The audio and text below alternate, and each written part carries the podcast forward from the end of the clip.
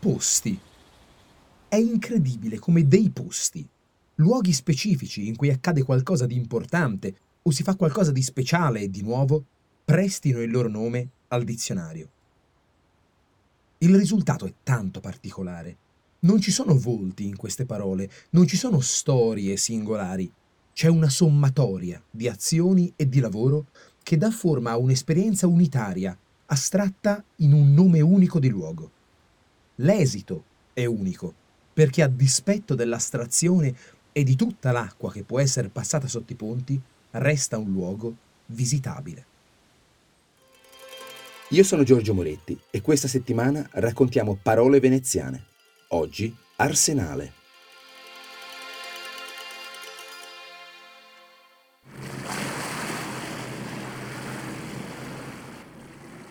Cantieri dell'Arsenale occupavano una parte notevole dell'isola di Venezia, sul lato orientale. Erano dei gioielli di organizzazione del lavoro e di produzione industriale in un'epoca preindustriale e servivano per costruire, riparare, smontare, rimontare e armare le navi.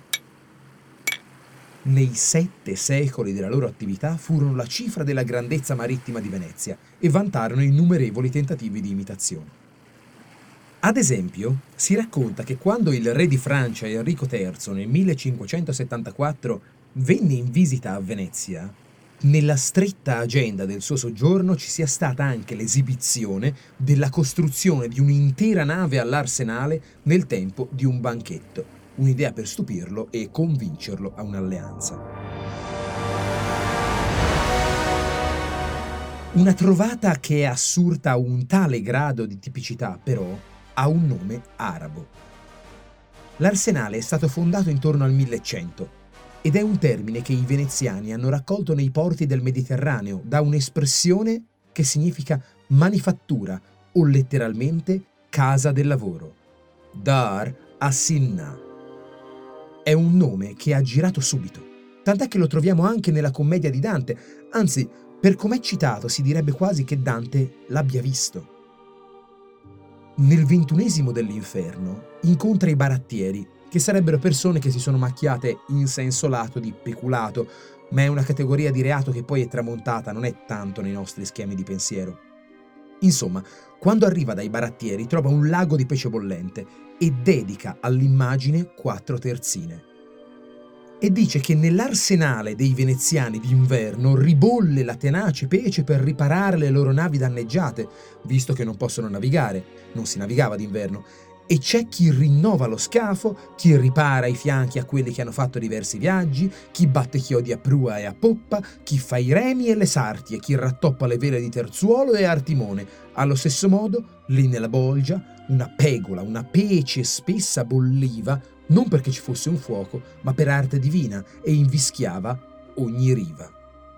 O con le sue parole, quale nell'arzanà dei viniziani bolle l'inverno la tenace pece a rimpalmare i legni lor non sani che navicar non ponno in quella vece chi fa suo legno novo e chi ristoppa le coste a quel che più viaggi fece chi ribatte da proda e chi da poppa altri fa remi e altri volge sarte chi terzuolo e artimon rintoppa tal non per foco, ma per divinarte bollia là giuso una pegola spessa che inviscava la ripa d'ogni parte.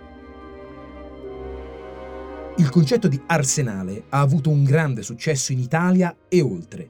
L'idea di cantiere che crea ed equipaggia di tutto il necessario è passata anche nel lessico non marittimo, indicando genericamente industrie e luoghi di raccolta e di riorganizzazione militare e da qui è passato ai significati successivi, quale deposito bellico, pensiamo alla simpatia degli arsenali nucleari, ma soprattutto al deposito o all'insieme, ripulito da ogni sfumatura militare, fornitissimo e variegatissimo, con un certo tono di caos.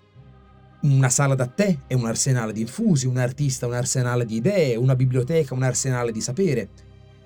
Senza poi contare i fertilissimi significati metaforici imperniati su un caos funzionale ed energia. Un ufficio può essere un arsenale efficiente e rumoroso, così come un bambino di vivacità indomabile. Ma l'immagine di fondo resta sempre quella specialissima industria veneziana.